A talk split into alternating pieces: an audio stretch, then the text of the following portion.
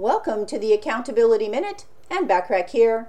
Today we're talking about strategy number four to building a successful accountability culture, which is appreciation.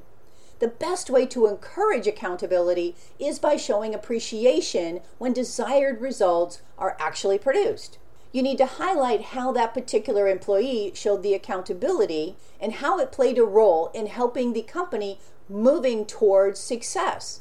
A lack of appreciation can lead to employees feeling eh, nonchalant about the accountability culture and that they stand to gain nothing from it. Providing more than just their paycheck is appreciated when desired results are achieved. Celebrating success is important in the accountability culture.